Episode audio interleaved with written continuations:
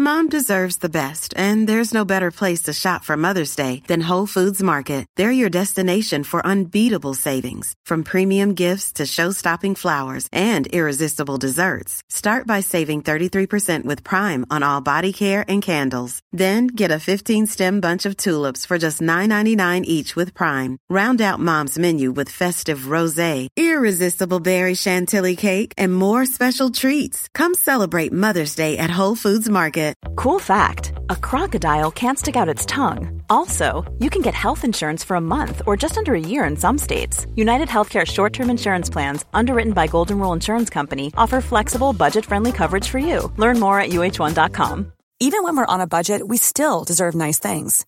Quince is a place to scoop up stunning high end goods for 50 to 80% less than similar brands. They have buttery soft cashmere sweaters starting at $50 luxurious Italian leather bags, and so much more. Plus, Quince only works with factories that use safe, ethical, and responsible manufacturing. Get the high-end goods you'll love without the high price tag with Quince. Go to quince.com/style for free shipping and 365-day returns. Hi guys, Spanners here. Just interrupting the start of the show to tell you that on January the 15th, which is Saturday, all day we will be streaming on Missed Apex Motorsport and the Missed Apex YouTube channel our 12 hour iRacing endurance event. We'll be racing GT3s around Silverstone, competing for the Marlin Cup, raising money for Macmillan Cancer Support. All of the crew are involved in either commentary or in one of the teams as well. So come and see us on track, uh, drop in, make fun of us, uh, enjoy the commentary. It should be a good laugh. So tune in January 15th. Lights go green at 10 a.m. Hope to see you there. You are listening to Missed Apex Podcast. We live F1.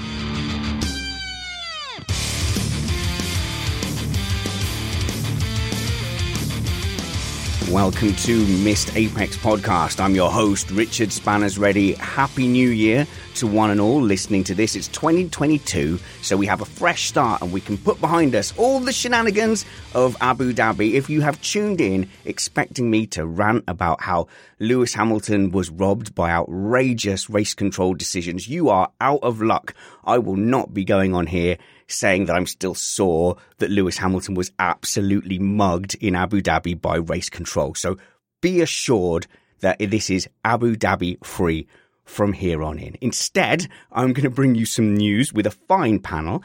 Then we're going to go all the way over to Jersey and speak to Jeff O'Boyle about Multi 21 the battle between Mark Webber and Sebastian Vettel. And then I'm going to introduce you to the first of my Meet the Panel segments. So uh, we're going to introduce you to Bradley Philpott. And don't worry, if you don't want to listen to the Meet the Panel, we've still got a full show all the way up to that. And then that's just a nice little bonus bit at the end. Uh, we are an independent podcast produced in the podcasting shed with the kind permission of our better halves. We aim to bring you a race review before your Monday morning commute. We might be wrong, but we're first. And the wrongerest and firsterest of all of the panelists is Matt Trumpets. Hello, Matt. Hey there, Spanners, and Happy New Year to you. Oh. Congratulations on surviving the relative apocalypse that always descends upon everyone this time of year. Yeah, especially when you've got other people's kids in the house who are way more annoying. When your kids misbehave, it's a phase and understandable and they're tired. Other children misbehave and it's just down to shoddy parenting. Always. Mm-hmm. And uh, just so you know that you're super valued, Matt, if you were to drop dead this minute, I would instantly replace you with Chris Stevens. How's it going, Chris? Hey, Spanners. What a 2022 we have lined up. I am so, so excited for this new season, a brand new set of technical regulations. Oh, yeah. I think we have just got a taste of how good F1 is going to be this year. Oh, yeah. We've seen or heard our first bit of car. So we'll be talking about that soon. And we've also got with us Manchester City's own Ellen Ellard. Hello, Ellen. Hello. Am I here just in case trumpets and Chris goes down? Is oh, that, and, then, and then do I? Is that when I get the call? We're up? in real trouble, but yeah, I guess uh, we we'd sub you in, Ellen. A happy New Year. Happy New Year to you too. Mm. Yeah, and and you're still you're still employed. You're still uh, looking forward to the F1 season, not disillusioned like some. Well, I'm, I'm, hanging in there. No, I'm really excited. I've been looking, I've been going through my calendar, looking at dates and races I can get off to. So yeah, really looking forward to it. And hopefully at that point, travel a bit more. Yeah. Sun will be back out. Yeah, it's going to be dreamy. I've been calculating what's the quickest possible time that somebody can win a championship because like some some fans of some drivers are looking at the championship ahead and are saying uh, they're hoping for complete dominance this season. And I, I was wondering if it could be wrapped up in July. Chris, is that the is that the earliest a championship's ever been won? Uh, something like that. I think Schumacher got quite a few of his done in August and uh, Mansell back in 92 as well. But why would you want to see that? I want to see a good, intense title battle again. Hmm. Nah. Tell you what, let's turn to Matt and find out what's the big dirty news.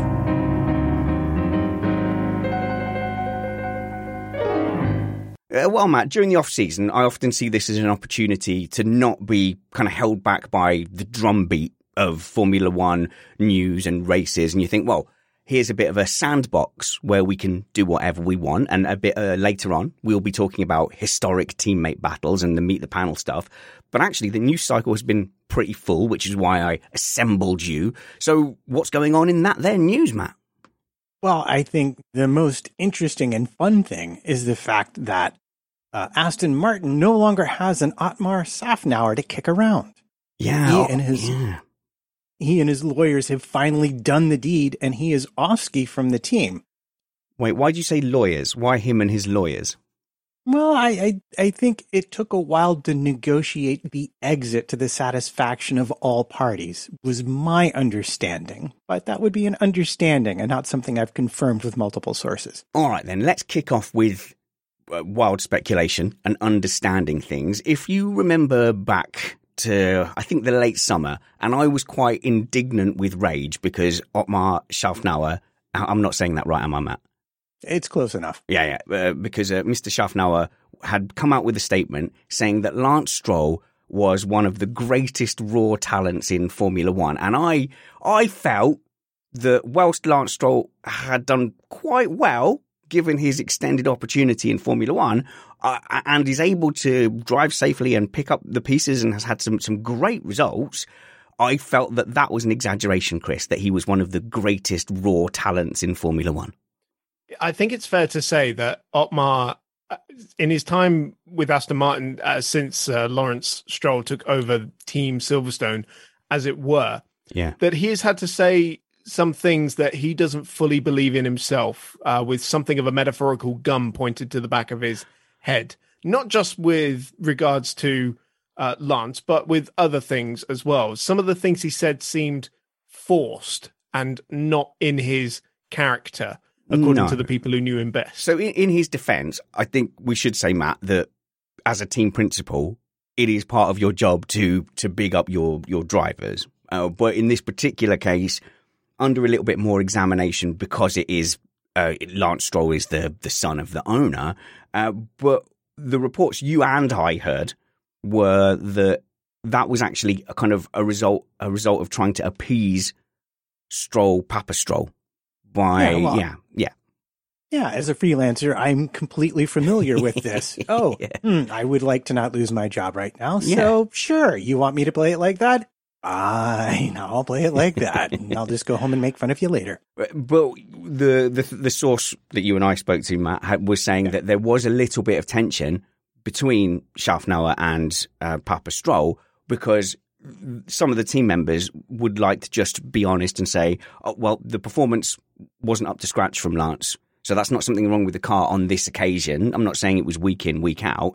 Um, and that was causing quite a bit of tension. So he makes that statement, greatest raw talent.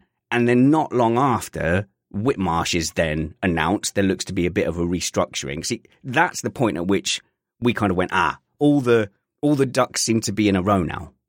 Yeah, they really did. And I can't say I'm surprised because Otmar has been a longtime Formula One person and he knows the sneaky back ways to get things done. And, you know, Lawrence is a billionaire who's used to getting whatever mm. he wants as rapidly as it could possibly got with as much money as the world actually possesses. Yeah, and uh, so like the feeling was that that was just that was like too little, too late, and the decision had already been made to to replace him.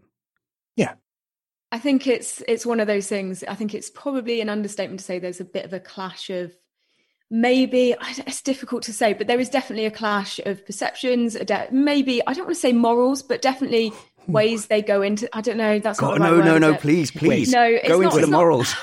I don't want no because I don't want to say morals. I'm just trying to think of the right word. But basically, they're two very different individuals, aren't they? The way they structure themselves. Stroll wants to get to the top as quickly as possible and is so determined on seeing that. Whereas Otmar's brought built sort of more of a, you know, in the time he's been at Team Silverstone, he has done a lot in developing people, but a lot of team management, a lot of building people up and building that structure yeah. and relying on people. And then sort of when Stroll came in, you know, you said with Whitmarsh, there was a bit of the difficulty where that was that time where, you know, he denied that they were going to even hire a CEO. And that wasn't sort of him trying to hide the truth. It was more that sort of either lack of communication or him not really being in that chain of order. So when you point back to Whitmarsh and and his appointment, yeah, you know, at that point it did seem to be tied up. Yeah, and there was also uh, when there was speculation about Perez leaving, he he pretty much flatly had said, you know, had led everyone to believe that that wasn't the case, and then when he was called on it later, he he sort of called a technicality. He went, ah, but I didn't technically say he was staying, and it was it was stuff like that that was that was making him like an uneasy mouthpiece at Aston Martin. And of course, he hasn't exactly vehemently denied that he is going to Alpine, but I think we all know where he's going next. And I do 100% agree that there seems to have been a keeping Otmar out of the loop ah, issue. Okay. Go on then. It, it, it, go on on that. Well, ju- yeah, just with the examples that Ellen was bringing up there about about uh, Checo that you said as well, and about uh, the um the, the, the situations regarding the the team. Most you know, first and foremost, I mean, he has been in Formula One for a very long time, as Matt alluded to, since he joined uh, with BAR back in 1999, and has been at Team Silverstone since 2009 and has really been instrumental in navigating that team's lack of finances, especially when Vijay Mallya suddenly dropped off the map. I was going to say, for any newer fans of Formula One, just can you just take us quickly through the journey of Team Silverstone and what his involvement was? Yeah, of course. So we all remember the uh, the Vijay Mallya Force India team that came out of uh, Jordan in uh, the mid 2000s. I forget which year specifically. Uh, then, when Force India came into some serious financial trouble and fell into administration a few years ago, that's when a consortium led by Lawrence Stroll bought the team, branded it Racing Point, and then uh, yeah. ultimately rebranded to Aston Martin for 2021. Yeah, so th- there's two kind of strands now coming out of this because so uh, Otmar Szafnauer is now is heavily rumored to be going to Alpine. I personally believe uh, that to be be true, although my, my sources are probably less reliable than yours, but that's the impression certainly that I get as well. Um, so he's going to be at Alpine. So really, the first one is: Do we think he will be effective at Alpine? What role do we think he will take? Because I have not had a good impression of him the last couple of years, which is when I've been most aware of him. So I'm really curious to know how much of that was because he was doing a very difficult job kind of uh, resolving the cognitive dissonance between uh, the the image that Aston Martin wanted to put out about certain things and maybe some realities. I definitely think it's it's that you'll see quite a different Otmar at uh, at Alpine, for example, and more of the classic Otmar that we've been used to from the Force India days. Yeah, I'd agree with Chris there. I think that he i think sort of the perception of him from the past couple of years probably isn't the best reflection especially if you take into consideration what he did before at force india and you know with uh, team silverstone on a whole is he has done a huge amount of work in keeping that team together and making sure that they like chris said yeah. navigated a huge amount of financial difficulties while keeping trying to keep people happy trying to keep, make sure people were secure in their jobs trying to keep people's faith in the team and everything like that. So I think that we'll see, you know, if he's given a bit more, a bit more of the reins, maybe a bit more freedom, even. Um, I think we could see sort of more of what we saw before and that building work in comparison yeah. to what we saw at Aston Martin.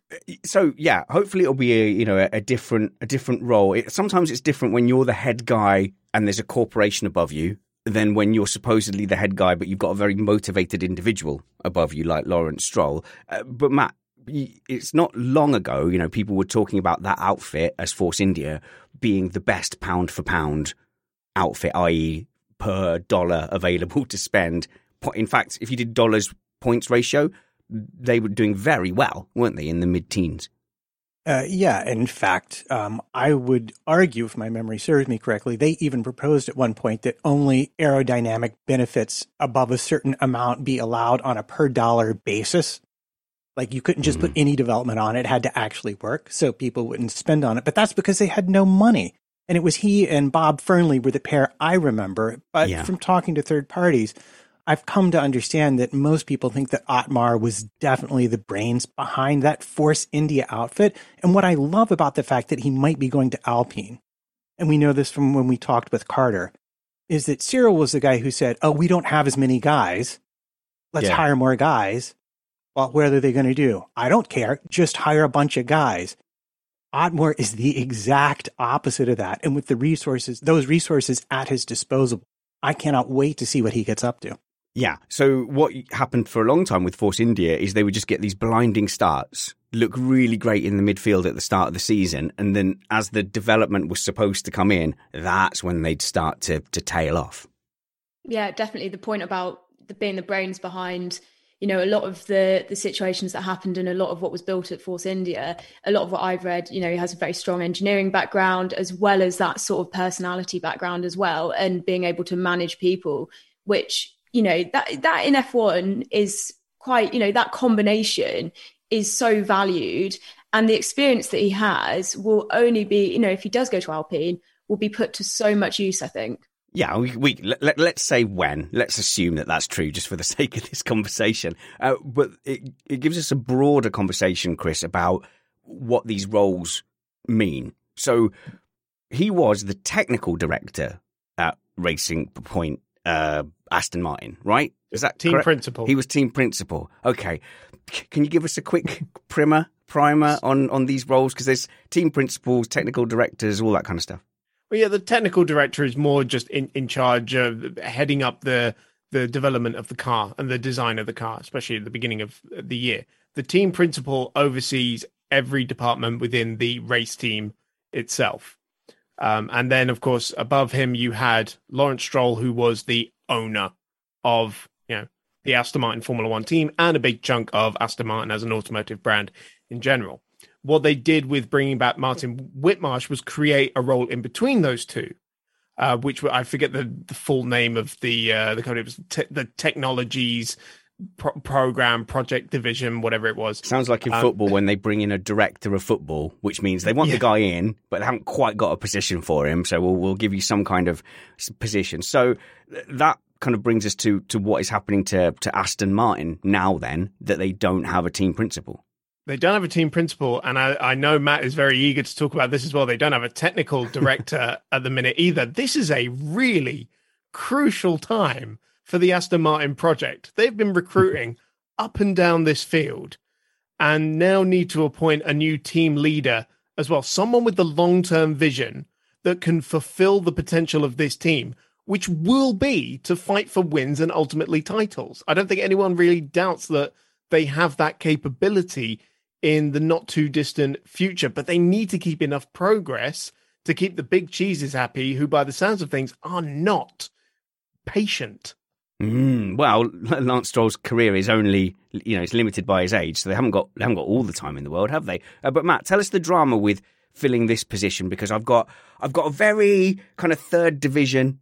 that shows how old I am. I've got a very kind of lower tier football thing in my head going on where they sack the manager and there's no replacement coming in, and then suddenly the chairman or the owner in this case goes, "I know, I can be the the manager on the touchline." Are we going to see Lawrence Stroll ramping up in a in a team principal coverall thing and, and saying, oh, "I'm the only man for the job"?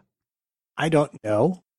I kind of hope it happens because I think it would be deliciously I entertaining. I want to see it. I want to see yeah, it. Yeah. But uh, the real problem, of course, is not, uh, you know, as we know, Toto Wolff, not exactly a technical guy. Amazing team principal. So it, it's a Carter, another not technical guy, did a fine job. It's not always down to can you manage it, but the problem for Aston is the guy they wanted to be their technical director to oversee this project. And I, I will point out that on our tech review, Summers said he thinks Aston, in a lot of ways, is sitting in a very, very pretty spot come this season. But the guy they wanted to oversee this effort works for Red Bull Fellows? and Fallows, James Fallows, Fallows. And uh, Red Bull has decided to hold him to his contract, which does not expire until December of 2022. And they've taken him to court. So he expected, based on normal gardening leave, to be starting in January with Aston Martin. Mm. The court case isn't resolved, but right now, if they rule in favor of Red Bull, he won't be able to start till mid 2023. Okay, And that leaves them with a bit of a problem. So we can't anticipate the outcome of the court case, but it sounds No. like there's a very real possibility. If it was like a good faith arrangement where it was like, yeah, you know, you're, you're a good fella, eh, we trust you, o- o- off you go, go, go and uh, go and do uh, what role at Aston Martin? Technical director? Oh, we didn't realise that. No, we'll hold you to the contract. If that's what's happening, it is possible that they are left with with no one effectively. And we have to remember with our with our regular guest here, Matthew Carter, effectively Matthew Carter was playing the owner role at Lotus because he was like the representative of Genii, wasn't he?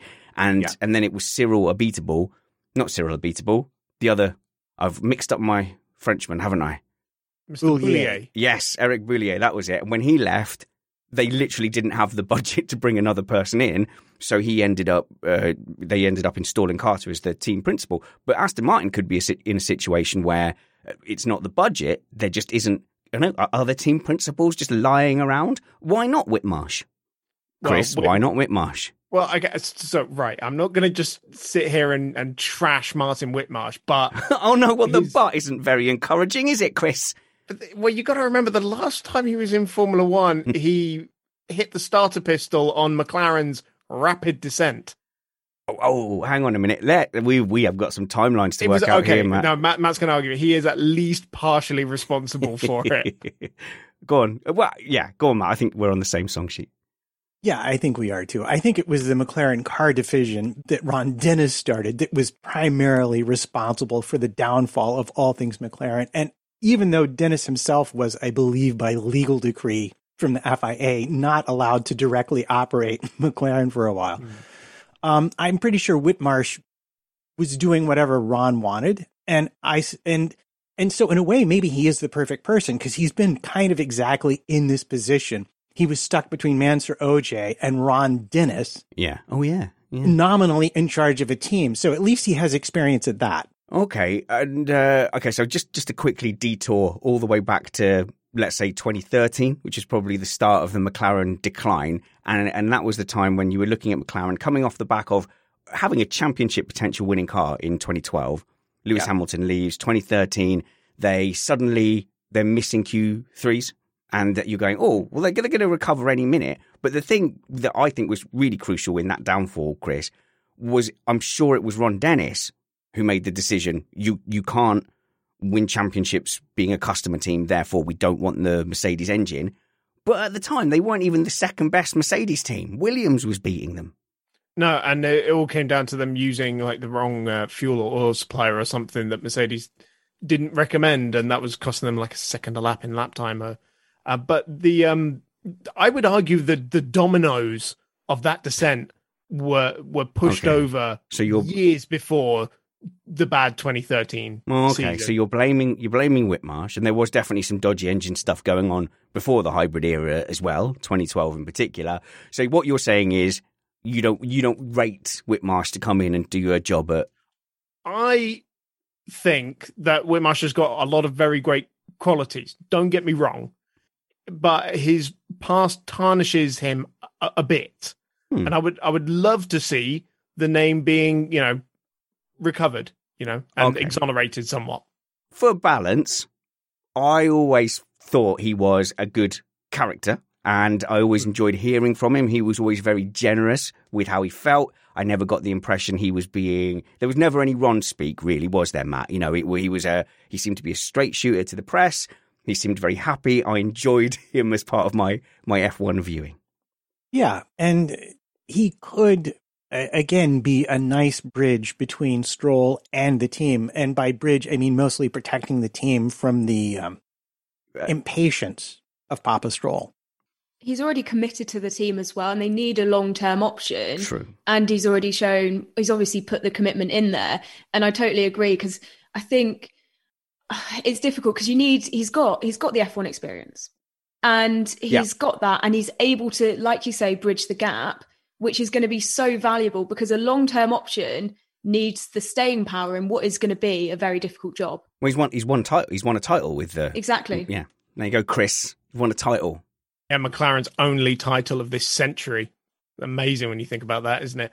Um, th- it's worth remembering that Whitmarsh's role at Aston Martin stretches beyond the Formula One team, and there well, are other projects, other Aston Martin projects involved in this this um, yeah project department, whatever it's called, uh, and that that's why they need the team principal who is solely responsible for the F1 team. Matt, I think and, that was a cover. I think that was a cover, and this was the plan all along. Yes. And I was going to say, but that's why you have a technical director to solve that problem. Mm. Technical oh, directors wait. aren't team principals, Matt. But the team principal doesn't have to pay as much attention if you have a good tech director. Oh, wait, they don't have one yet. Oh, sorry. Oh, yeah. Yeah. Interesting times. Let's see what comes out of that. because we've already seen Chris a car launch. We've seen the full, definite, real 2022 Mercedes. Get in there. Hashtag 44 or 63, whoever you're cheering for. Yeah, so I don't want to burst anyone's bubble here, um, but we haven't seen a taste of 2022, unfortunately. Aww. But we sang uh, on. They showed a badly lit car, Matt. So, well, it was a real model for sure. Yes, but we've heard a taste of 2022, and that does matter. Yeah, come on, lay it out for it, Chris. What have we seen and what have we not seen? So what we've seen is is definitely a real uh, model, but it is just basically based on the the demo car. Remember the one that Formula One themselves yeah. Showed off at, at Silverstone to see this is what we expect 2022 is going to to look like, and we expect the real cars to look very different because the best engineering minds in the world are looking for loopholes in these regulations. And believe me they're going to find them. So we're not going to see something that looks like what formula 1 shared or like what mercedes has shared so far. It is purely in every sense of the word a teaser. Okay yeah, we were hearing lots of rumors that especially the front ends of the cars are going to look wildly different and might be using different types of suspension than we're used to seeing. So yeah, there's no way that's what Mercedes was planning. I mean, if you looked at it in any detail, they didn't even have four elements on the front wing like the second FIA car did. Well, what's the point then, Chris? You're the PR man. What was the point? What have they done to me? Drumming up hype. Okay, why so early?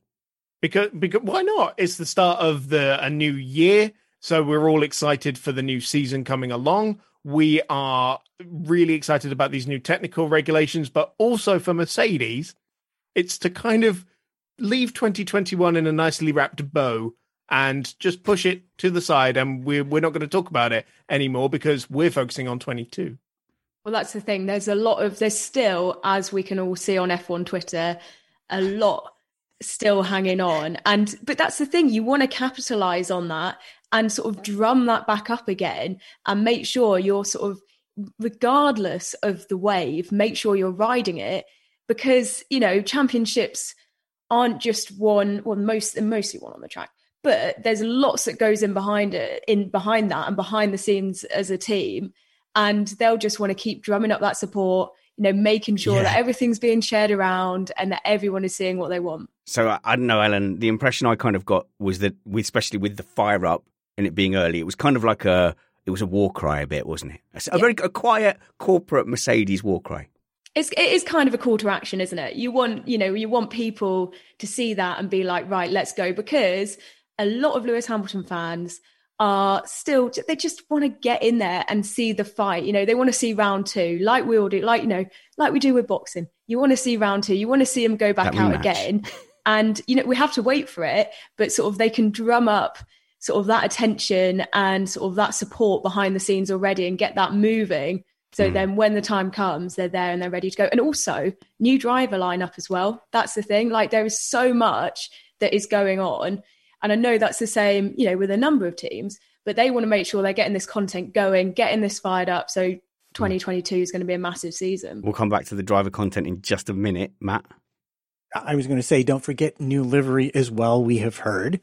Yeah, so they're going back to the silver livery. Yeah. But as far as the engine itself goes, it is a massive, it is a massive bet by Mercedes at the beginning of the year to say, yeah, here's our power unit. And we know from Sam Collins that it is their 2022 power unit. It's not just some, something they cobbled together to make a video like the model. So like the It's the- finished, the, finished it's, one. It's, yeah, it's like together and done and fired up. And it's not just our morale if you're a Mercedes supporter. It's the factory morale too. It's uh, we've seen from people who are in F1 saying like it is a moment. It's an exciting and powerful moment when you're in the team and you hear that for the first time. 100% agree with everything you said. Are we sure it's finished, finished, finished? And there's not maybe some bits that are going to come and arrive in testing?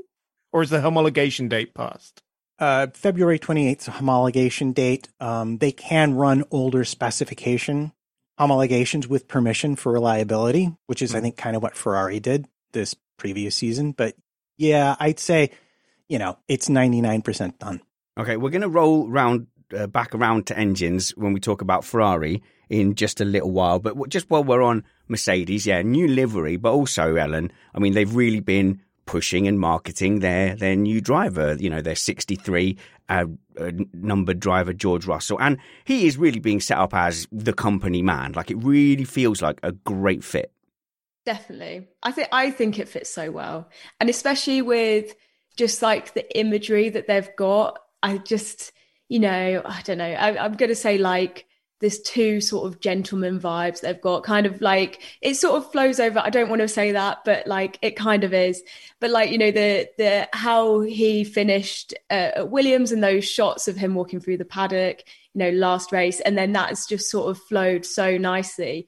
But again george is such a marketable character. Very much so, yeah. he's so, you know he's one of that crop you know that we're going to see all back together again um, that we had a couple of years ago when it was Alex, George, and Lando. Yeah. We're going to have them all back Oh, yeah, together. they're- they they're are back, so they? yeah, and they're going to they're, they're so marketable. So they're going to capitalize on that as you know as you'd expect they will. And um, yeah, it's Yeah. exciting. So whilst Lando's got all his streams and stuff and is joking around, obviously with with Russell, it's very much on Instagram, shirtless at any opportunity. Look how chiseled I am. Uh, but also, I get the feeling that he's he's very bullish as well. Like he's already Team Mercedes. You know, he came out after Abu Dhabi and said what happened definitely wasn't right, and that. Uh, Lewis Hamilton was absolutely mugged by race control. Oh, no, that was me. Um, but you know, he's he's all, he's already kind of you feel that fire, and I know as much as, as people are trying to pit this as Russell versus Hamilton, I, I still feel like it's kind of Mercedes against the world, and that Russell might be bought in on that. Definitely. I agree with that. I think he's the the right image. He seems really he was loyal to Williams, but he seems really loyal. And you've got to remember, he's sort of grown up around the same or in the same sort of era that I have growing up watching F1. This is the dream for him. He is at the absolute pinnacle of the sport right now, racing True. alongside Yeah. one of his idols. He is going to be there to absolutely toe the party line when he needs to as well Yeah. but he's just he's i imagine this season he'll just have a bit of a time of his life hopefully not put a huge amount of I, I know there's so much pressure there anyway but i hope he enjoys it as well and doesn't get swept away in you know all the sort of heavier side Yeah. of things the politics that we've seen last season but he, he he's going to be living his absolute dream I, I think Chris, yeah, e- expectation management on him. I, I think they're going to look after him. I I think they're not going to be slating him and being like, "Ah, you were half a second off of Hamilton on race pace. Oh, what an idiot! You need to." They're not going to be on the radio like they were with Bottas. Valtteri, do something and like poking with a long stick from the pit wall. I think they're going to protect him. They're going to look after him. They're going to manage expectations. So I, I, think they won't have to do that with George for one thing, unlike sure. with, with Bottas. Oh, oh yeah, I for a multitude yeah. of reasons. Um, but you know, it's worth remembering Russell has been part of this Mercedes camp for years. They helped him all the way through his junior career, right up until the F2 title that he won back in 2018, through the Williams years, of course, as well, with a Mercedes customer team, and now finally entering the big dogs. And I know you think he's going to toe the party line well, just a, a bit, but for me, the story of the season going into 2022 is how are they going to be as teammates? What is the fight going to look like? Because no one really knows where any of the teams are going to end up, but we all expect Mercedes to be at the front, and they do have the best pairing on the grid.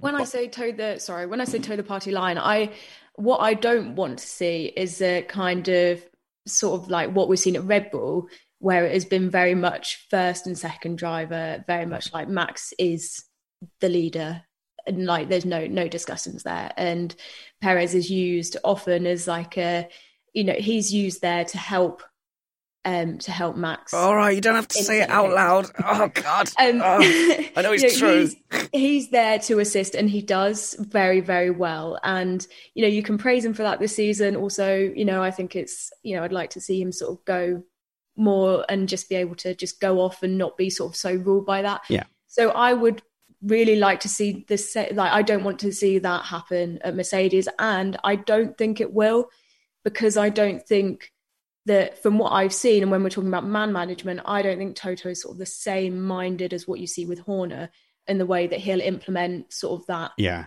first and second driver I know we've seen it in the past with Bottas as well but I just think that they might let him go out let him race yeah. And then and then but if if they obviously if they need to for the championship, I think fair enough, but not to the same extent that we've seen at Red Bull. So, so here's the difference. I think with Bottas, the talent difference meant that it was natural for Bottas to be the number two fairly early on in the season.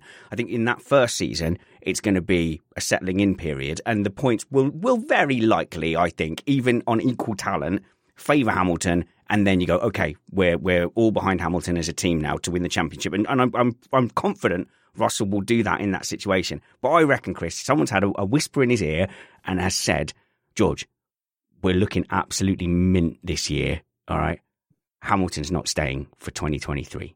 All right, so just yeah. chill, relax, get your feet under the table, and we're going to smash the next five years.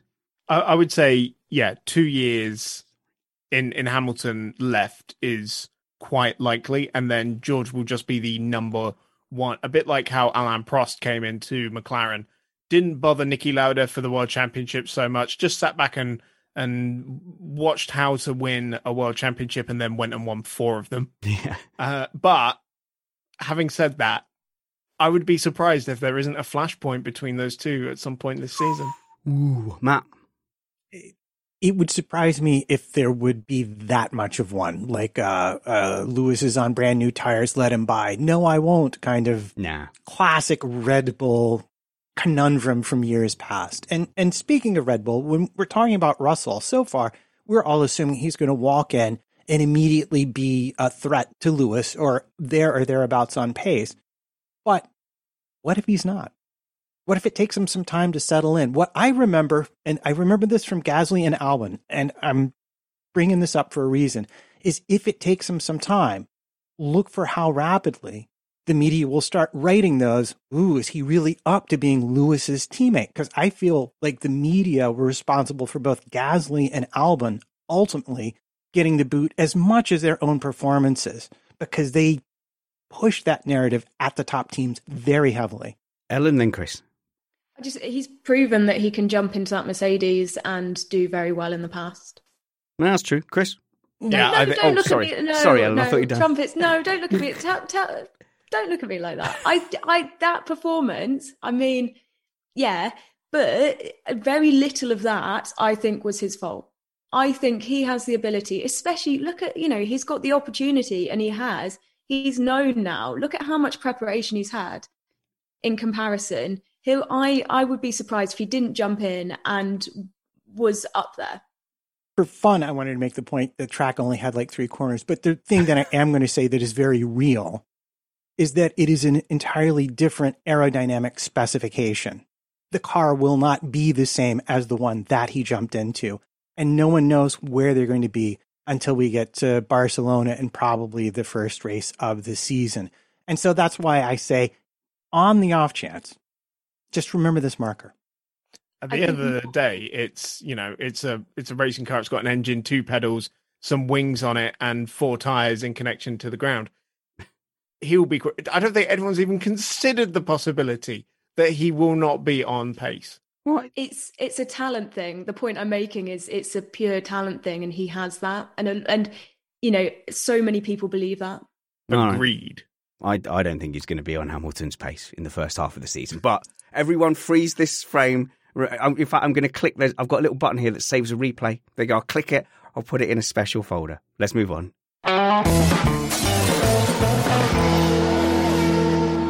It's not because of lack of talent. Calm down. I know he's good. Just think, uh, just think you don't just jump into Lewis Hamilton's team and uh, and dominate in the in the way that some people are wishing that he's going to. Well, we, we wish him all, all the best, a wonderful character for F1, and without doubt, a future star. Now then, there are two future stars in the red cars. It's got to be the first time ever in my F1 fandom, Matt, that I've broadly liked both F1 drivers, uh, both Ferrari drivers. Um, I'm not a mega fan of either, but they're they're clearly good, and I've had my head turned a little bit by Carlos Sainz, and it's not just his hair, which I imagine smells fragrant as a spring morning, but, but his performances have been fantastic. And, you know, the only one really of the drivers who were in a new car last season that did well. The thing that bothers me about Ferrari, Matt, is the constant overhype. And you've been as guilty of this as anyone because Ferrari like to go out and they like to do well in test sessions. They like to go out and they like to be fast in FP1. And for that reason, the whole of the hybrid era, they have been easily the most overhyped team. And look, once again, in the off season, people are saying Ferrari, they've got a real chance this year. Yes, well, we are hearing some interesting things. And should we start with engines? Because we were just talking about engines. All right. So the engine that was good because of some alleged advantages that they were then forced to back down from um, is the period where they're locked into the secret agreement that may or may not have been a punishment for cheating. Is that over now? Is that done? Uh, well, n- no. I mean, I think the agreement was they explained to the FIA exactly how they did what they did. And then the FIA came up with a way to not let any other team do that same thing. But what we are hearing is the ERS upgrade, which they got last season, was actually for this season and they brought it in early in case there was a problem with it. And in fact, it was fantastic. I would say, uh, outside of driver performance, it was the reason that Ferrari wound up beating McLaren so handily in the Constructors' Championship. But what we've heard is now about the thermal part of the engine or the ICE, the internal combustion engine. And we've heard that not only is it light, which is potentially a big advantage for them, but that their fuel partner has reclaimed all but maybe 20% of the energy loss of going to the new fuel, which all the teams have to use this season. Okay, I followed some of that, but Chris, beating McLaren isn't a recovery for Ferrari. This is Ferrari, for goodness sake. This is the team that people say is F1. They've won a billion titles beating yeah. McLaren to third, that's not the bar. There's still an awfully long way. There's a huge gap. Yeah. I will eat. I hate it when people say they'll eat their hat. I will eat a sandwich that isn't my favourite, one with pickle in it, if Ferrari have bridged a performance gap to the top two. How do I know you don't actually like pickle though? Maybe oh. you ah. secretly like pickle and you're just using this to make sure that your punishment isn't mm, too bad. I'm a man of honour. I wouldn't sit here and lie to you about sandwich fillings. I think you would, those spanners. But as much as what you have said is correct, it is most definitely progress. Mm. and that's the point. Mm. And let's be honest, the recovery is stalled a little bit by the fact that we had a set of regulations that lasted a year longer than originally planned because everyone's using the the new set of regulations as like starting from zero. This is our hopes and dreams start from here and we have the potential to to steal a march on these other teams. And Ferrari is one of those teams, hoping to have done that and use it to get themselves back up to the front of the field. And these these bits of information we keep hearing about these engine improvements, it's all the things that we need to be hearing to see Ferrari fighting at the front of the field again. I agree. Although I think by impugning Spanner's honor, Ellen has now taken your place as my replacement when I drop dead. it was it was worth it was worth the risk. For, for the for the record, I, I'm not wishing you dead. I'm just I like to I like to have contingencies. I understand. Everybody does. What I love about the Ferrari engine is supposedly they've gone and found a new partner and they're using ultralight materials. This is making me think of what Honda did coming into the 21 season with their power unit. Yeah. And that they completely redeveloped it and brought it in new for 22. I think that if what has been reported is accurate, that they really will, in engine terms, have entirely bridged the gap and may be actually quite ahead of some of the other engine manufacturers. Oh, well, I am convinced Ferrari are back. This time it's real. Well, uh, you know, Ferrari didn't have a jet division to help them work on things like turbo blades and their MGUH like Honda did. The weight thing is really important. Yep. It's an under talked about aspect, I think, of development because weight is so key, not only to the distribution of weight across the car, but also when you're underweight and you have to add ballast in, suddenly you put weight in places you want it to be. Yeah, and the person who reported this, Giuliano De who writes for Formula One Uno, um, made that exact point that with the new aero regulations, especially in low speeds, the cars are going to handle it's going to be like driving a cow through the hairpin at Monaco, for example. And the ability to move weight where you want it could be critical early on to getting good performance out of the car. All right, we've so got to work worth... on your analogies though, Matt. Just so can we just say that he then went move weight and didn't do move weight? well done, Ellen. You're ready to be a dad.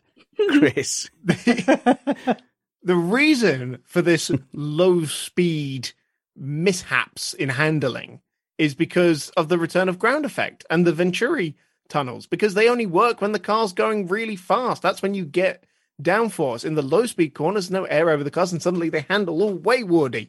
And I think we may finally see cars sliding again. And I like that because that's when Formula One cars look dramatic and exciting. Oh yeah, you don't you don't actually have to look very far back. You know, look go and look to the early two thousands and, and look at uh, the drivers wrestling the car out of out of a hairpin, and you really see, you know, they are soaring at the wheel a lot more. I wouldn't mind seeing a little a little more of that.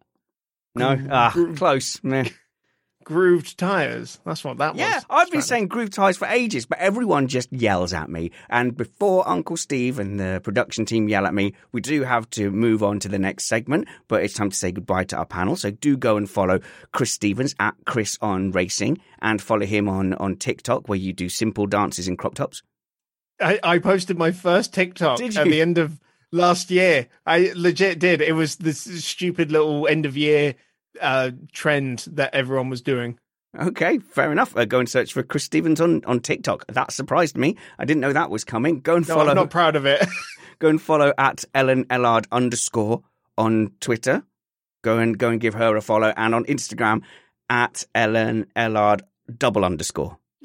at Ellen underscore Ellard. Okay, that's appalling. You okay, we're, go- we're going to search for Ellen Ellard, and you'll see what she's up to. And go and follow my friend Matt Trumpets at Matt PT55, and uh, Matt Trumpets on Facebook as well. Yes, I am on Facebook and I occasionally do things there. And if you do want to support the show, do feel free to go and check out patreon.com forward slash missed apex. I'm Spanners Ready on Twitter and Richard Ready on Facebook. We're going to move on now and talk about a historic team battle. We're going to go all the way to Jersey to speak to Jeff O'Boyle, uh, the team battle between Mark Webber and Sebastian Vettel, culminating in the famous Multi 21.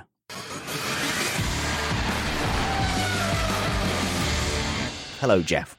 Hello, Spanners. How are you? Yeah, I'm doing well. I'm I'm keen to talk about this one because it, it felt like it was so quickly forgotten how how much of a rivalry they they had, and Webber was kind of left and confined to almost a footnote, really.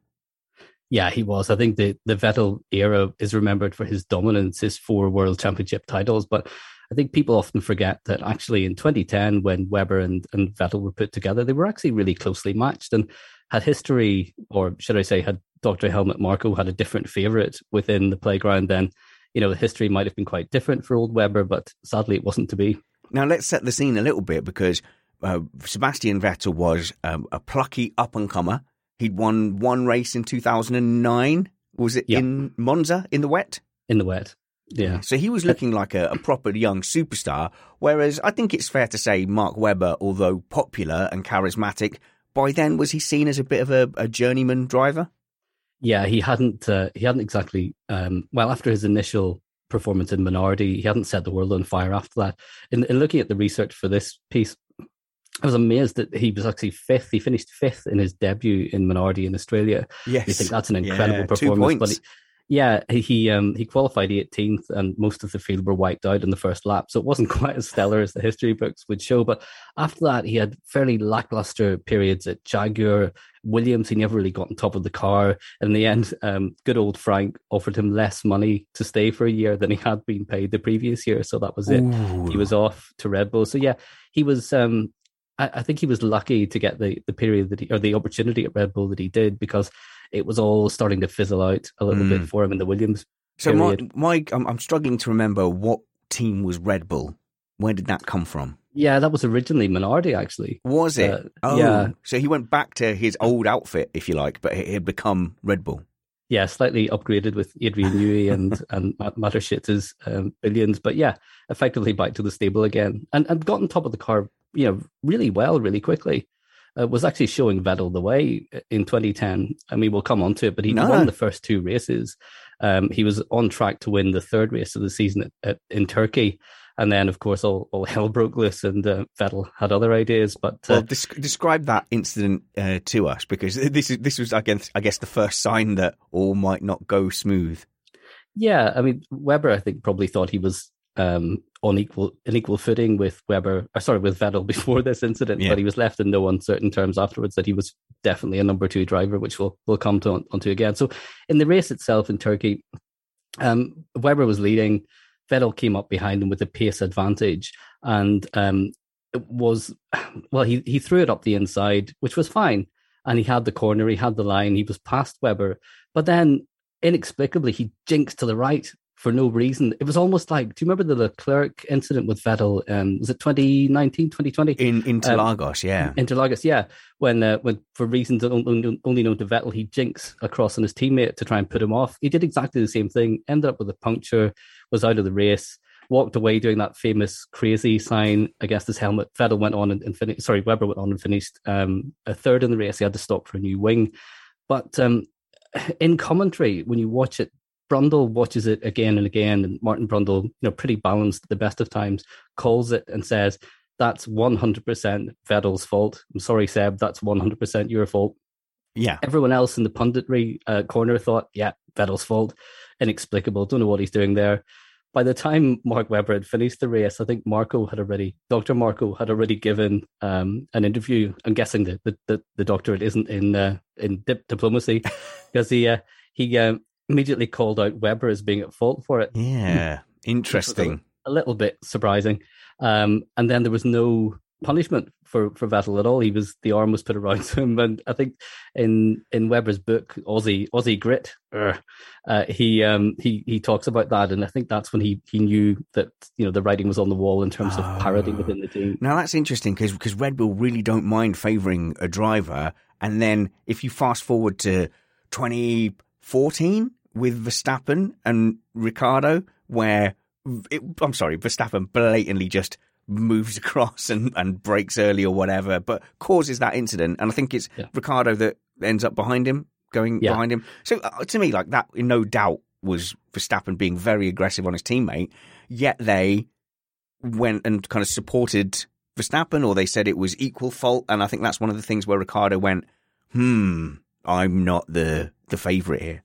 Yeah, I'm off to Renault, and for 50 million good reasons, uh, I'm going to be driving a different car next Mm, season. But yeah, there's yeah, I- I think uh, to to be fair, they're consistent. They back a horse uh, regardless, and you know you saw even this season the way they backed backed Max whenever he was up to all sorts of antics and the world seemed to be up against him. But no, he can do no wrong in their eyes. And it was similar back then. Yeah. So we had a suspicion there that perhaps he wasn't the favourite child, uh, but it was confirmed a little later in the season. Yeah, I mean the the um the championship ended up being very close. Webber led the championship more often than, than Vettel did. Vettel kind of pipped it with a late surge, uh, uh, but the late surge was helped a little bit in Silverstone because Red Bull had turned up with an upgraded front wing. It, it no doubt gave a performance advantage, but silly old Seb damaged his in qualifying, didn't he? So um, rather than run the old spec wing, uh, the, the the order came in to literally take the front wing off Oh, Webber's car, God. put it on on Vettel's car, and send Webber out with the old wing. And as as luck would have it in the race, and you might say karma intervened. Uh, Vettel had trouble, didn't finish the race. Webber went on to win it. And there's now this the, sort of most sarcastic celebration in Formula One history on the radio when uh, the uh, team principal Horner comes on and goes, "Congratulations, well done, great, great finish, uh, Mark." And Mark says, "Yeah, not bad for a number two driver." Yeah, that must have really stung. So that shows that Webber wasn't completely convinced that he was a number one driver before that.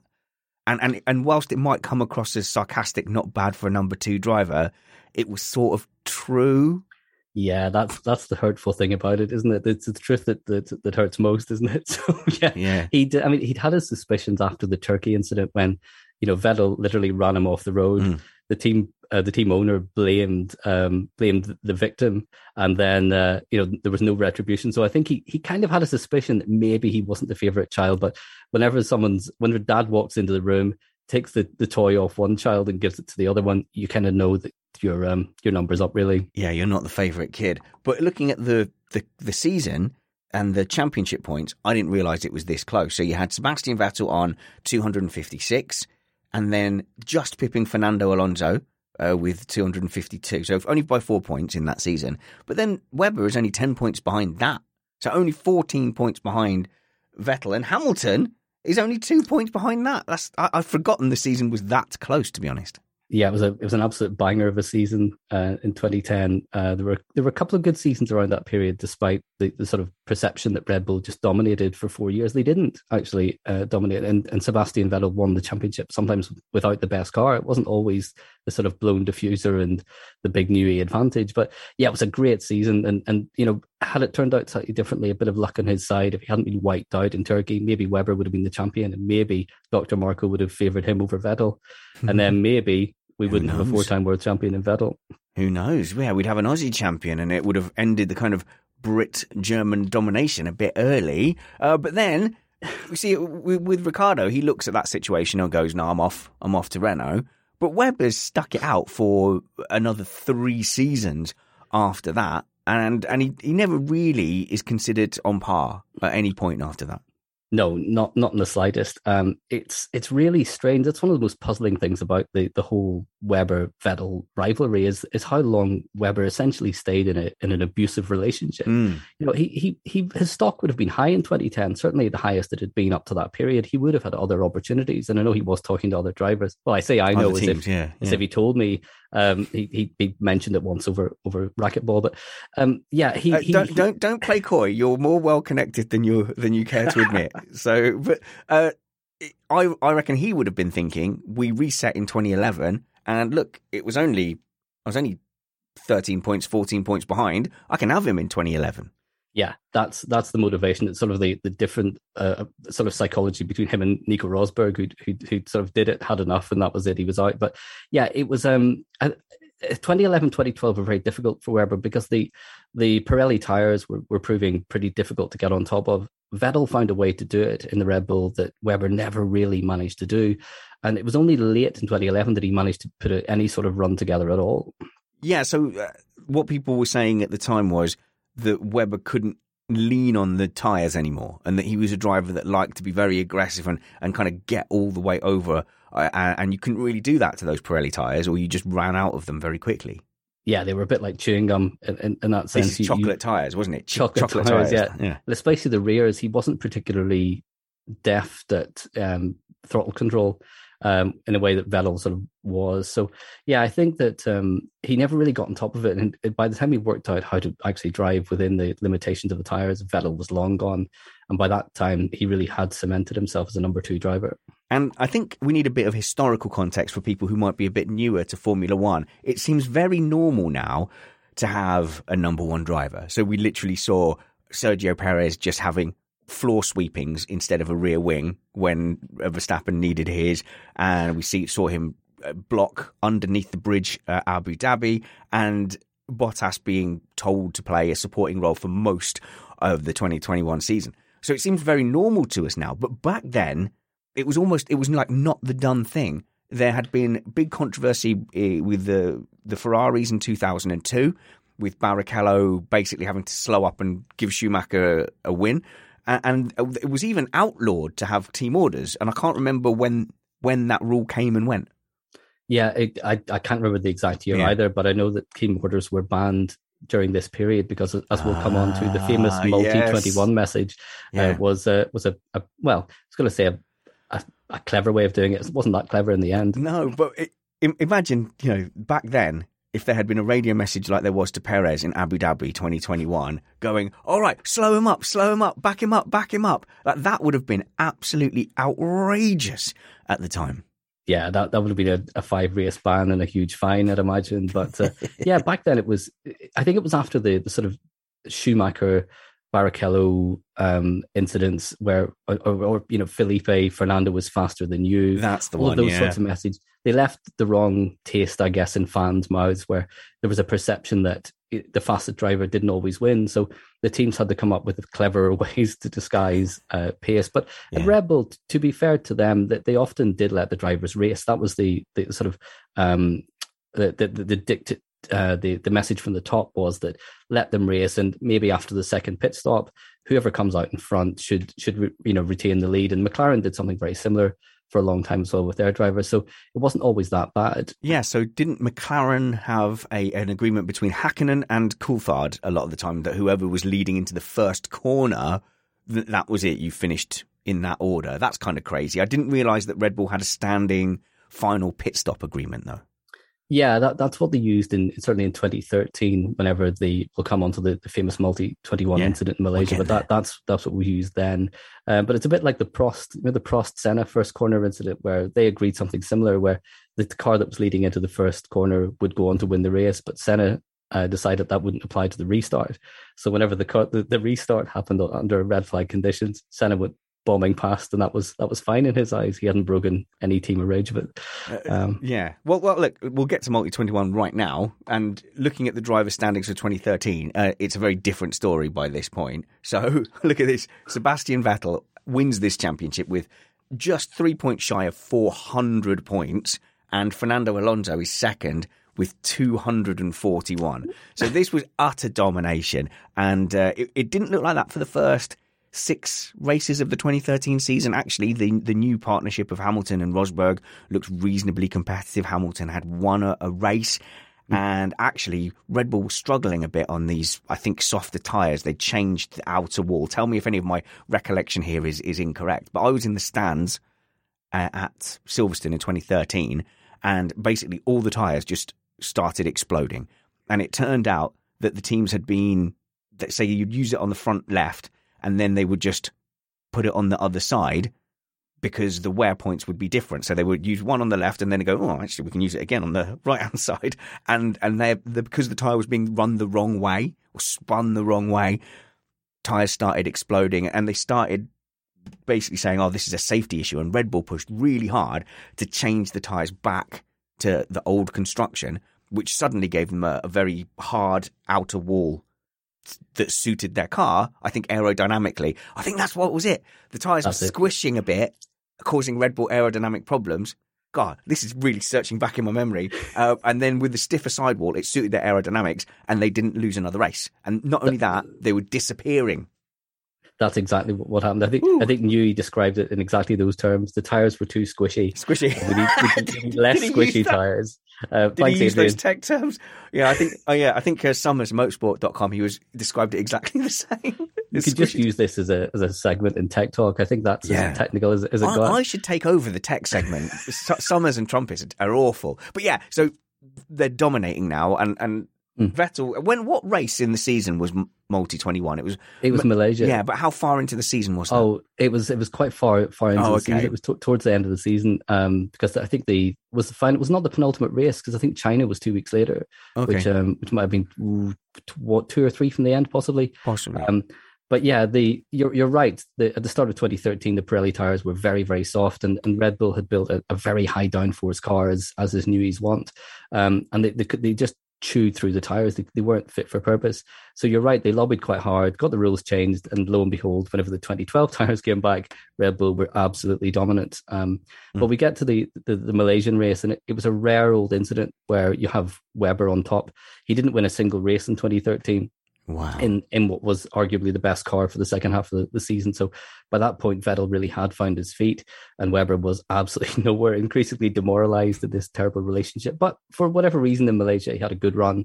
Now, he had good pace. He um, uh, the team had agreed that whoever was leading coming out of the uh, pits after the final pit stop would win the race. They would control the the pace. The engines would be turned down, and uh, that's not exactly how it worked out in practice because uh, Webber was ahead. Vettel, Vettel came out really close behind him on lap 44, I think it was.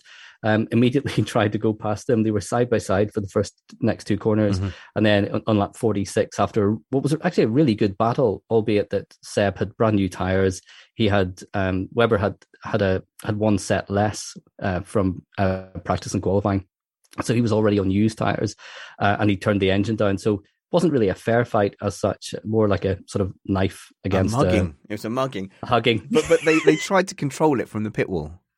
Yeah, that was embarrassing. Uh, I mean, that that's one where Horner will, will, wish that they didn't have the, the, the FIA broadcast the, the team video because um, the the first the first sort of hint that anything was was afoot and they weren't allowed to race was the message came on from uh, Vettel's engineer to say Seb multi map twenty one multi map twenty one and of course, that means car two stays in front, car one has to stay behind. If it was multi map 12, it would have been the other way around and mm-hmm. Vettel would be in front. Um, the, the, the uh, over the next two laps, Webber obviously could see that Vettel was attacking Ignoring really aggressively as he came down the pit straight on lap 46, I think it was.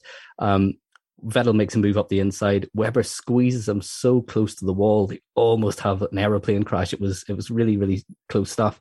Vettel gets past at the first corner. Webber gets past again, and then later in the lap, uh, Vettel does the job, and, and through they go.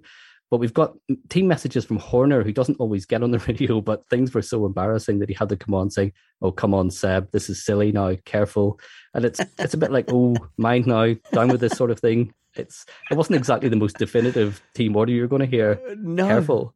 No, um, yeah, and you feel bad because because Webber thought was playing the team game and and thought you know the engines were turned down, and then he suddenly put into that situation. And in the press conference, this is the famous scene of him slamming the water on the table, and he's like not disguising how annoyed and how upset he is. Uh, but you mentioned something about lawyers getting involved, and I hadn't realised that at all.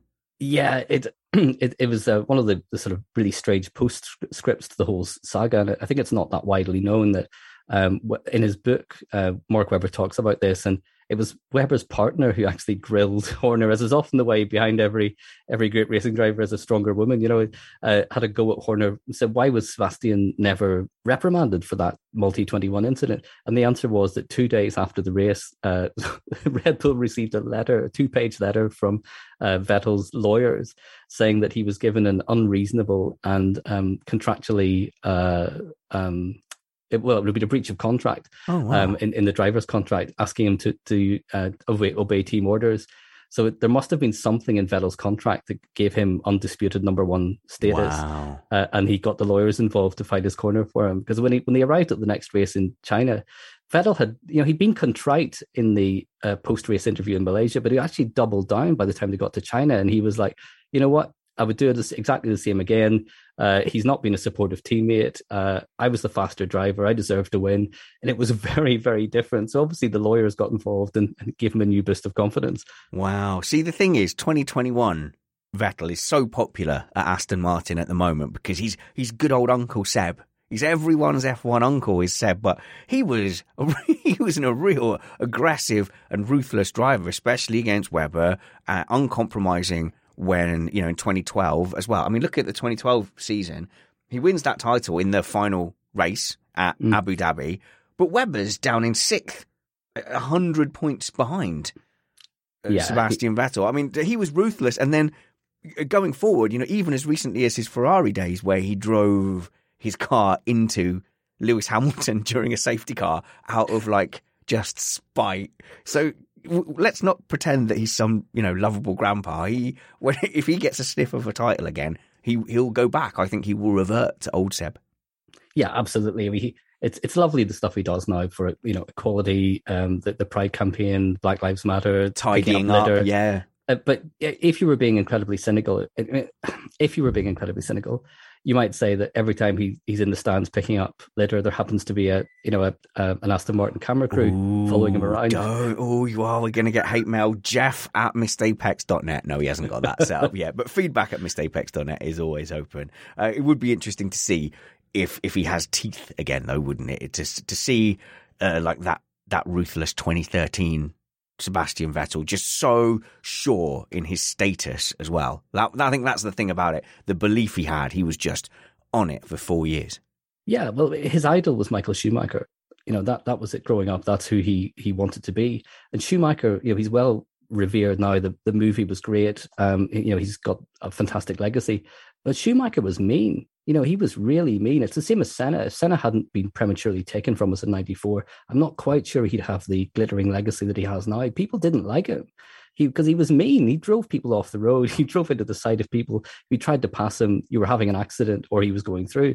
Um, Vettel was exactly the same. He was ruthless in those, that period, absolutely ruthless, and not just on track. It was it was the off track stuff as well that that he wasn't afraid to get involved in. And um, you could see at Ferrari whenever Leclerc had genuine pace and Vettel's status wasn't quite as important anymore, that his whole world imploded. I thought he was gone after the, the Ferrari era, but uh, he's still got that temper, that mean streak. And, and you could see it mm-hmm. when, when he came wheel to wheel, especially with his teammate at, at Ferrari. Mm, amazing. He's a, it's, it's, a bad man. It's, it's been amazing to go so, in my mind, this is a sign we're getting old, to go so little back into the past, really, to only go back to 2010, 2013.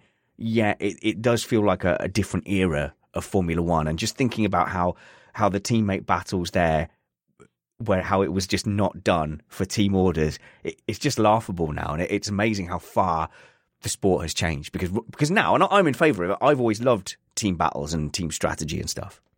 So I'm not. I'm, I was not opposed to Verstappen like deploying Perez as a mobile roadblock. I thought it was quite thought it was quite cool, quite neat. I would take three car teams and have walls of cars, you know, like have a wall of Red Bulls holding off Hamilton in the final race. Anyway, Jeff, thank you so much for this. Thank you for your time. And I hope you'll come back to the shed and give us some more teammate battles in the future. Love to. Thank you very much for having me. Cheers. A glimpse back into our recent past there with Jeff. I'm sure we'll get Jeff back in the shed uh, very soon. Okay, so that's the end of the F1 content of the show. Uh, but just as a little bonus throughout the off season, I just put together these little interviews before Christmas where I just sat down one on one with a member of the Missed Apex crew because I, I, I love all those guys and I just want you to get to know them outside of the F1 chat. So I just sat them down one on one on a Zoom call and was just nosy basically about their lives. So uh, maybe we'll end a bunch of the off season shows with with one of those meet the panel interviews, just little 15, 20 minute segments, and the first of which is coming up now.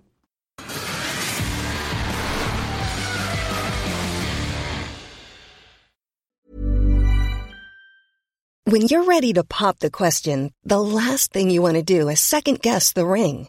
At Bluenile.com, you can design a one of a kind ring with the ease and convenience of shopping online. Choose your diamond and setting. When you find the one, you'll get it delivered right to your door. Go to Bluenile.com and use promo code LISTEN to get $50 off your purchase of $500 or more. That's code LISTEN at Bluenile.com for $50 off your purchase. Bluenile.com code LISTEN.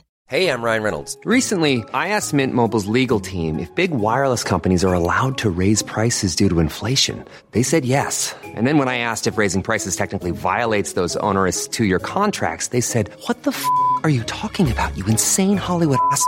So to recap, we're cutting the price of Mint Unlimited from $30 a month to just $15 a month. Give it a try at mintmobile.com slash switch. $45 up front for three months plus taxes and fees. Promo for new customers for limited time. Unlimited more than 40 gigabytes per month. Slows. Full terms at mintmobile.com. Mom deserves the best, and there's no better place to shop for Mother's Day than Whole Foods Market. They're your destination for unbeatable savings, from premium gifts to show-stopping flowers and irresistible desserts. Start by saving 33% with Prime on all body care and candles. Then get a 15-stem bunch of tulips for just $9.99 each with Prime. Round out Mom's menu with festive rosé, irresistible berry chantilly cake, and more special treats. Come celebrate Mother's Day at Whole Foods Market.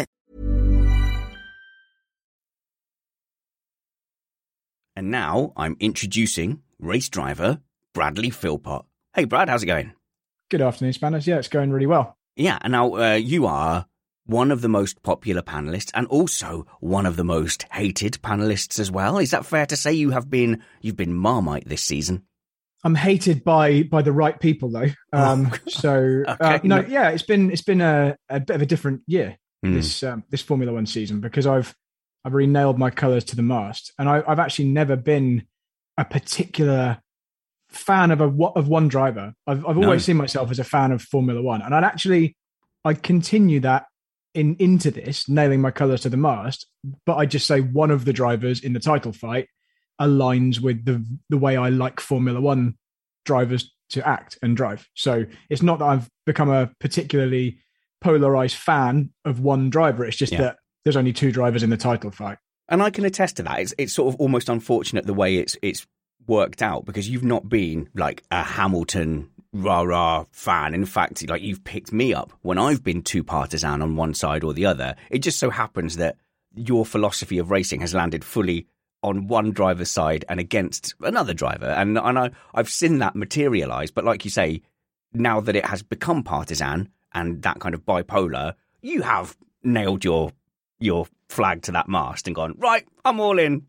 I've lent into it a little bit because yeah. I saw, I, I, saw I got a reaction. To be honest, I saw that I would get, I get massive amounts of of social media interactions from just saying what I thought and telling the truth, rather than trying to sit on the fence and, and be um, artificially balanced. I've, yeah. I've tried to just be honest and and if that comes across as bias, uh, my view is that my bias is towards good racing and and regulations being followed correctly because I think that benefits all of the racing, not just my guy. I actually don't care if it's one particular guy. Mm. It's just that that this year Hamilton has fitted into that into that mold. And it is funny though when people come at you and go, "Well, you're just doing a thing for social media interaction." It's like, well, what kind of? Because everyone you know that you follow or creates content is definitely doing things. But in this case, it was almost like a perfect marriage. You went, oh, by kind of telling the truth and saying what I think and just not being ashamed of it, uh, that has, you know, put you in a particular space.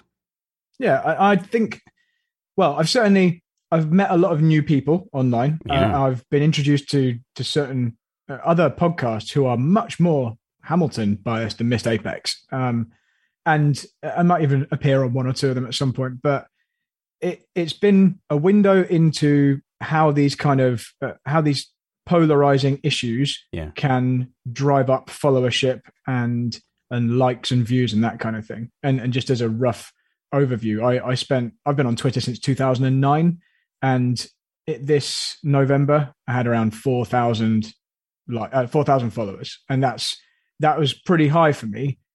As of one month later, just just under a month, I've I'm just about to break 10,000. So the title fight culminating in this this epic scrap the last few rounds with lots of controversy and and on track things happening lots of things for me to talk about all the posts just seem to generate people clicking follow because more people want to hear maybe the thing that they want to hear that's so. true yeah but and I, but I look at your posts and I know you fairly well you've been on Missed Apex podcast for the last 5 years I think nothing I've yeah, seen you so. tweet or say on the podcast is anything that you don't think so you've not like been sitting there going, you know, you've not gone the Katie Hopkins route, going, how can I cause outrage? You've just been saying stuff from a racing driver's point of view. And I will say to people who don't know Brad in context, you know, we do call you Brad Butt quite a lot. A, because you are incapable of anything close to a human hug.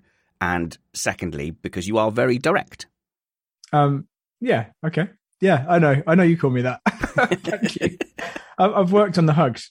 Um, no, but you're well. right. I, I, I haven't said anything online that I, I wouldn't say to you guys. And in fact, quite often what happens is I'll send you a WhatsApp message to our Missed Apex group, mm. and then I'll just tweet that exact same message because it's just it's just the, the thought that's come into my head at that time. So there was a time when, and you, it took you an awful long time to catch me out. I was taking things that you wrote in the WhatsApp group, and then I was tweeting them and, and just giggling. And then, like about three weeks later, you suddenly just went, "Spanners, what are you doing?" Like, oh, I've been doing that for ages. That was fun. That was about three years ago. But I want to talk about uh, you and your your personal life. It's been very interesting knowing you and what you're trying to do in racing because from a very early age, you've been trying to do something very dumb.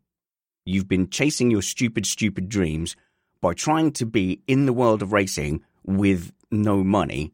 It's it's been a ridiculous pursuit, if I'm honest. Yeah, I don't want to plead poverty. I don't come from a wealthy family, but hmm. we we've we're also not super poor. But we definitely are not a family that has enough money to just spend a load of money on racing. Yeah, you're not um, Mazepin yeah, it, any racing that I've done after being a little kid, obviously when you're a, when you're a ten year old kid doing go karts, you don't really have a lot of say over it. You're no. just doing it, and someone else is paying yes. to do it. Your dad's living your, or oh, sorry, your well, your, uh, a guardian is living their dreams yeah. through you. Yeah. So actually, my my actual dad has no motorsport interest whatsoever. He was a, an international figure skater, um, oh. uh, same same as my mum, and so they're they're into ice skating, and I I can barely stand you up in an ice rink. No. So okay. I, I, actually I'm not that bad. I'm better. I'm probably above average, but that but nowhere near as good as I should be. So yeah, it's my um my stepdad when I was young and my um and my granddad. They're kind of motorsport people, and so there was some kind of uh, okay. Uh, no one was trying to live through me and my brother, but we just really liked watching touring cars and Formula One and stuff. Okay, so there was enough money to sit you in a go kart and try and yeah. be competitive. How did that go? Yeah, it was okay. Although I was I was much much too timid as a little kid. I was I also didn't have very good guidance. So one of the people, one of the guardians was was a a Jos Verstappen oh, attitude parent, but without actually knowing what they were talking about. So I'm sure Max, for example, will have um, had to put up with probably lots of horrible things as a as a karting child, but at least the person doing those did actually know how to drive, understood motorsport, yeah, like a Formula right One driver, and yeah. had money behind and all that kind of thing. I kind of had that attitude, but with no no basis behind it. So I wasn't guided very well as a kid, and I was just I actually ended up making me more timid as a driver. I remember very clearly being a cadet driver and being afraid to overtake other carts and stuff. I was just I was afraid of getting into trouble, oh, and so and being told off. Want, yeah, I didn't want to make a move and spin and get told off, and and so that kind of drove me away from it. And it wasn't until I was away from that environment and I decided to I wanted to go and do karting for fun. So I'd go and do indoor karting as a as a kid, and then and I I actually when I turned eighteen, I took out a big loan and just bought myself a go kart and went and did it myself. It wasn't until that kind of more uh, independent phase that I actually got better at doing the driving part. Now I didn't know whether you were going to open up and like reveal that that you just went and took right. I'm just going to borrow a bunch of money, get in debt to give yourself a shot at, at going further within karting. And uh, was there another time that you did that in cars? Yeah, yeah, there was. Yeah, so I did some. I took out. So this was back in the time where finance was quite easily yes. available, yes. readily available. Yeah. Um, before any kind of financial crash, and I, I took. Yeah, I took the loan to go karting, bought a rubbish cart, didn't know what I was doing, but I just loved it and, yeah. and learned a lot doing stuff myself. And then I was like, okay, so car racing's not that much more expensive than this, and finance is easy to get, and that's money I have to worry about later. yeah, that's future now. money. Yeah, exactly. so I thought I'd let future Brad worry about that. So I took out another loan to go and race Toyota MR2s. Oh, um, wow. at, at, similar kind of time, I applied for a job at Palmer Sport um, at Bedford Autodrome. So to work on the with, with really not a lot of experience apart from this karting behind me. I didn't really have a place going for a job at a racing school, but that's how a lot of people get into it. And so these two things were happening at once. I was about to do a season of car racing. I was about to start becoming an instructor, got the job, and then very they kind of went hand in hand. I was on track all day instructing mm. people, coaching drivers how to get quicker in yeah. much much quicker cars than the car I would then go and race at the weekend. Um, and I was I was then doing well in the MR2s in the Toyota MR2s because I was getting used to really quick prototype cars and and um, you know big yeah. V8 Jaguars and that kind of thing. Wow! So uh, this what series was that? The, these Toyota series? It was, it was just called the Toyota MR2 okay. Challenge. It's kind of like just the UK Toyota MR2 Mark One so single make championship. So it's all owner drivers. So are there people yeah. there that had like turbo sh- flames shooting out the back and infinite spares?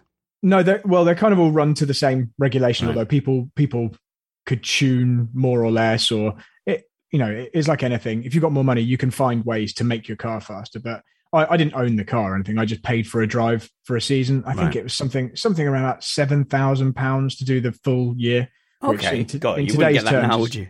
No, yeah. you, I don't think you could hmm. race a Citroen C1 for three races for that kind of money. But this was a, this was a while ago. I'm actually pretty old now, Spanners. So. Well, yeah, you are. You're the appropriate age for a GT driver. Is what exactly. we say. What are you? 35. Yeah, 35. Yeah. So I'm not over the hill for a GT driver. I've got friends who are, you know, pushing 50 who are still competitive GT drivers. But yeah, I'm, I'm, certainly not on the single seater ladder either.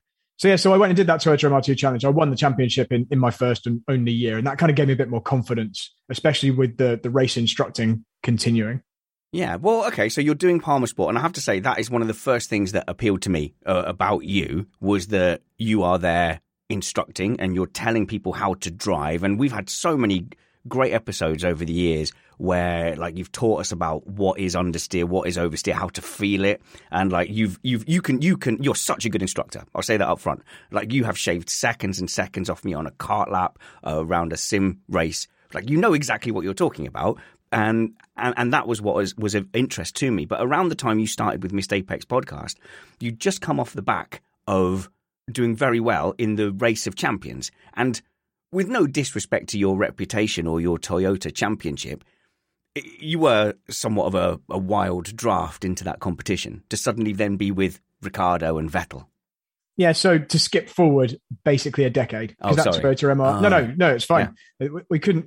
we don't have enough time to sit and tell you um, the whole no. ten years worth. But essentially, in in between that Toyota Championship in two thousand and five or six and um, and the Race of Champions, which was 2015.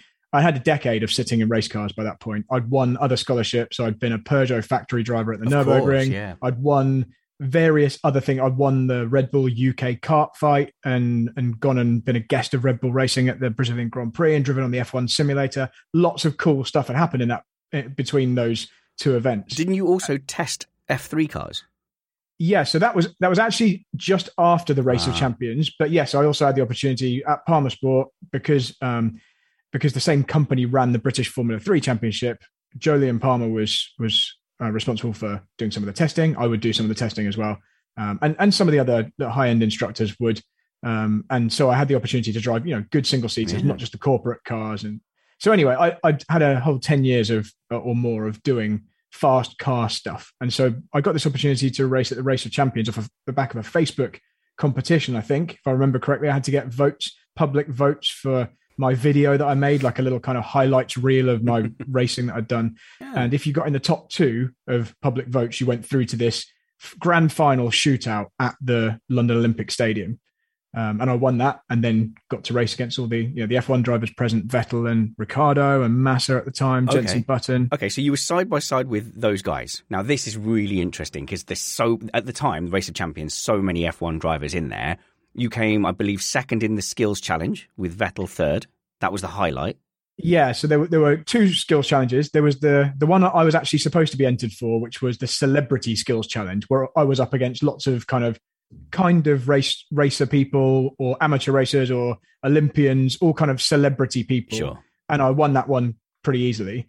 And then I was off the back of that entered into the actual skills challenge, which was kind of a bit of a bonus. And that was against all of the drivers competing in the race of oh. champions. So this was basically like an auto test course where you had to do donuts, go between cones, drift an Ariel Atom around this course and, and get back to the beginning in the shortest time. And you're right. I think Petter Solberg won um, and I believe I was second to him with Vettel behind, um, and and then and then all the other Formula One drivers behind that. Yeah, and so was was was that the only competition that you did? Did you didn't so, get to do any of the? Uh, and, and I was also entered into the main Race of Champions competition as well, which was yeah. like a bonus bonus because one of the MotoGP riders injured themselves. It might have been Marc Marquez. I don't really know MotoGP very well, but no, no one does they injured themselves at a party. There was then a wild card space available. So because I was there, I had a helmet. I got I got to take this place. Brilliant. Um, I wasn't really expecting it, and mm. without wanting to make too many excuses, I didn't get the same go. practice. I didn't get the same practice sure. everyone else. When I turned up on the Thursday, everyone else had already been doing laps. I saw you know Jolyon Palmer and Susie Wolff and all, all the other guys, um, all the Formula One drivers present were already doing loads of practice laps and had them on the board. And I rocked up then had to go through all my shootout procedure with with my other guy that I was there to beat for this completely separate competition. And then I kind of got thrown into yeah. the main competition pretty near the end. So that's my excuse. But I did progress through to the quarterfinals, I believe. I got further than Button and Massa and a few of the other F1 guys, but hmm. unfortunately mm. didn't get to race them directly. I raced against Mick Doohan. Oh, right. Yeah. The dad of yeah. Jack Doohan, who was in Formula Two this weekend. And, um, and obviously, you know, very, very well known uh, motorcycle racer. And um, Alex Buncombe, who's a, a Nissan GT3 driver. So they were my competition. So seeing those go guys like up front, they're all obviously very good drivers out of their their main field, but it kind of must be a little bit gratifying to go. Eh, I'm kind of mixing it here in this company. Yeah, I, I, wasn't I wasn't too overawed at that point because having been at Palmer Sport instructing for for a decade before, I had a lot of interactions with Formula One drivers who were there bringing their mechanics for days out. Um, yeah. Um, Ricciardo and Fiat came, and I, I, sat next to Daniel Ricciardo and did some laps with him, and I was quicker than him over a lap. Obviously, at my home track, yeah. which I knew very well, but at least that gave me a bit of a benchmark that these people aren't. They're not gods who can just come and destroy you. I sat next to Damon Hill. In fact, to put this into context, Alex Van Gene from our podcast has beaten a time that Damon Hill sat sat, um, sat next to me. So it, it, that shows you that these uh, ex drivers uh, maybe lose some of their edge, um, yeah, or it shows that Van Gene is incredible. But um, it's definitely the former. But yeah, we had a lot of a lot of chance to to sit next to or at least interact with high level drivers in that environment. So jumping yeah. in the race of champions wasn't wasn't too. It was more like it was a special one off event for me rather than um, wow, look at these these other oh, star drivers. Yeah, so interesting. Like at Palmer Sport, you are uh, obviously comparing yourself day in day out with the other instructors and the other drivers. But also uh, that's quite a high profile track so you get a lot of like celebrities there to get your instruction. Yeah. Yeah i, I coached a lot of a lot of celebs over the years. So many so that i actually drop I some names. Even... drop some names brad. That's um, so i spent I spent a couple of days with prince william and harry. Oh nice. um, who, who are some other celebs that aren't formula one drivers did they have to have bodyguards hanging off the back they they had bodyguards come and check the cars beforehand for bombs, and there was all. In fact, I even I've instructed Prince William's personal bodyguard whilst he had a gun in his. You know, we yeah. would never normally go out on a racetrack with someone with a gun, but he wasn't going to take it off. I wasn't going to force him to, so you weren't going to win that. You weren't going to win that argument. No. Um. So yeah. So and, and people from the TV, uh, Dragons Den people, Deborah mm. Meaden, and those kind of guys, all, all sorts of kind of minor to mid-level celebs, and then there were lots of footballers that came down as well. I think Ronaldo came, although I didn't instruct him. So in our world, like you are a racing god as far as we're concerned, and you know we talk about eh, talk to you about the racing experiences you've had. We haven't even had time to really touch on the Nurburgring stuff where you've been a VLN class champion.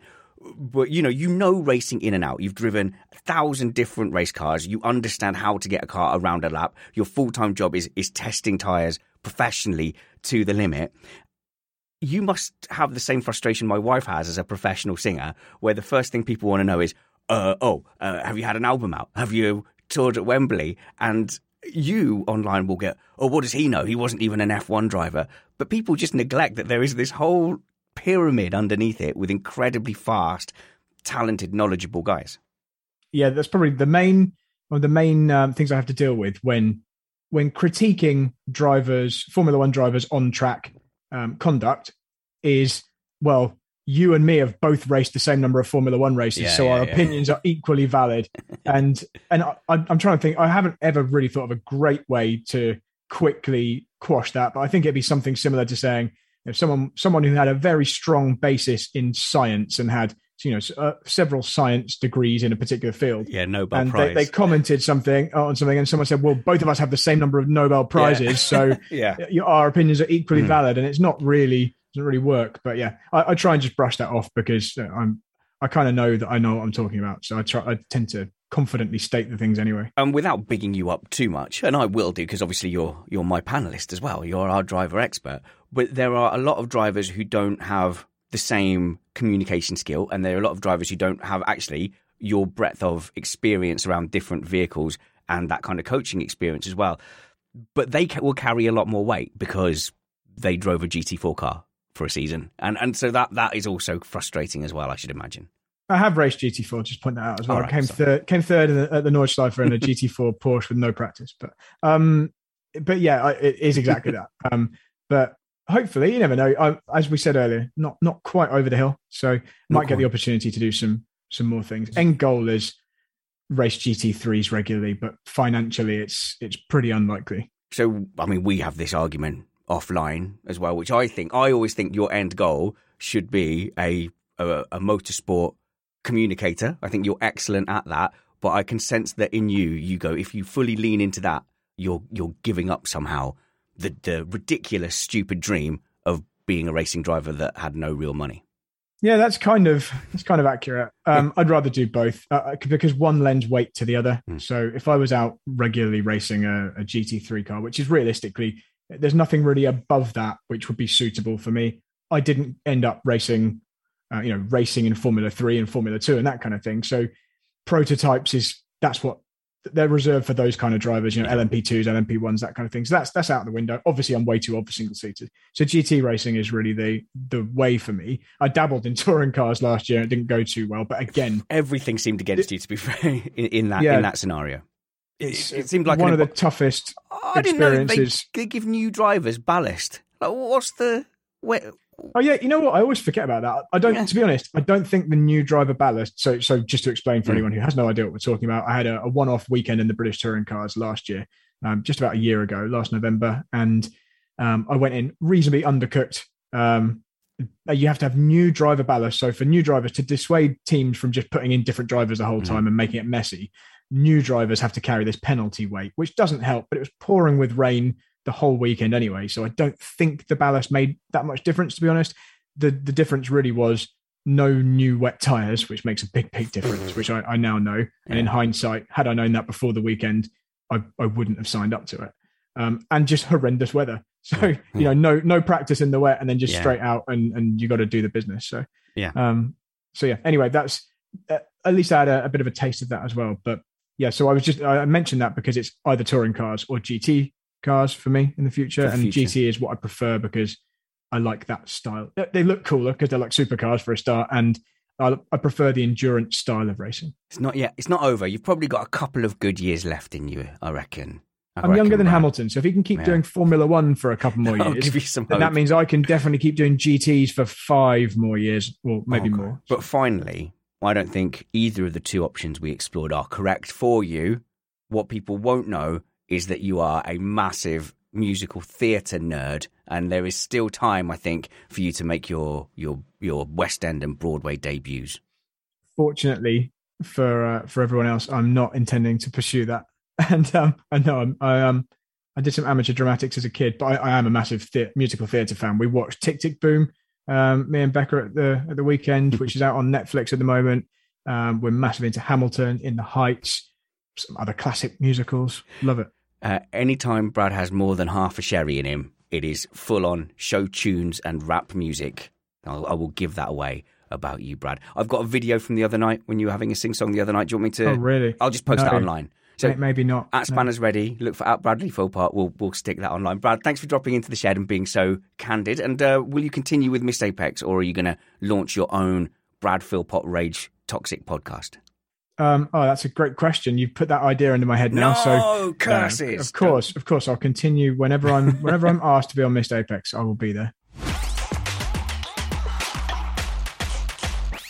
And that's all we've got time for today. Uh, we will see you again for a live show on Sunday, the 16th at 8 p.m. So come and join us uh, live on YouTube, and you can join our live chat on the Patreon Slack group as well. But wherever we see you next, work hard be kind, and have fun. This was Missed Apex Podcast.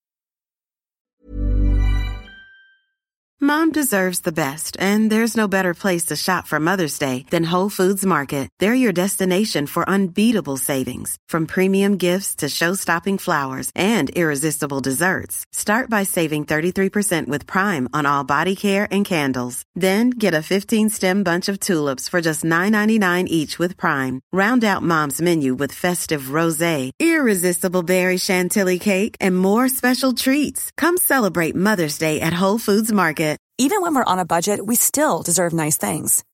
Quince is a place to scoop up stunning high-end goods for 50 to 80% less than similar brands. They have buttery soft cashmere sweaters starting at $50, luxurious Italian leather bags, and so much more. Plus, Quince only works with factories that use safe, ethical, and responsible manufacturing. Get the high-end goods you'll love without the high price tag with Quince. Go to quince.com slash style for free shipping and 365-day returns. When you make decisions for your company, you look for the no-brainers. And if you have a lot of mailing to do, stamps.com is the ultimate no-brainer. It streamlines your processes to make your business more efficient, which makes you less busy. Mail checks, invoices, legal documents, and everything you need to keep your business running with stamps.com. Seamlessly connect with every major marketplace and shopping cart.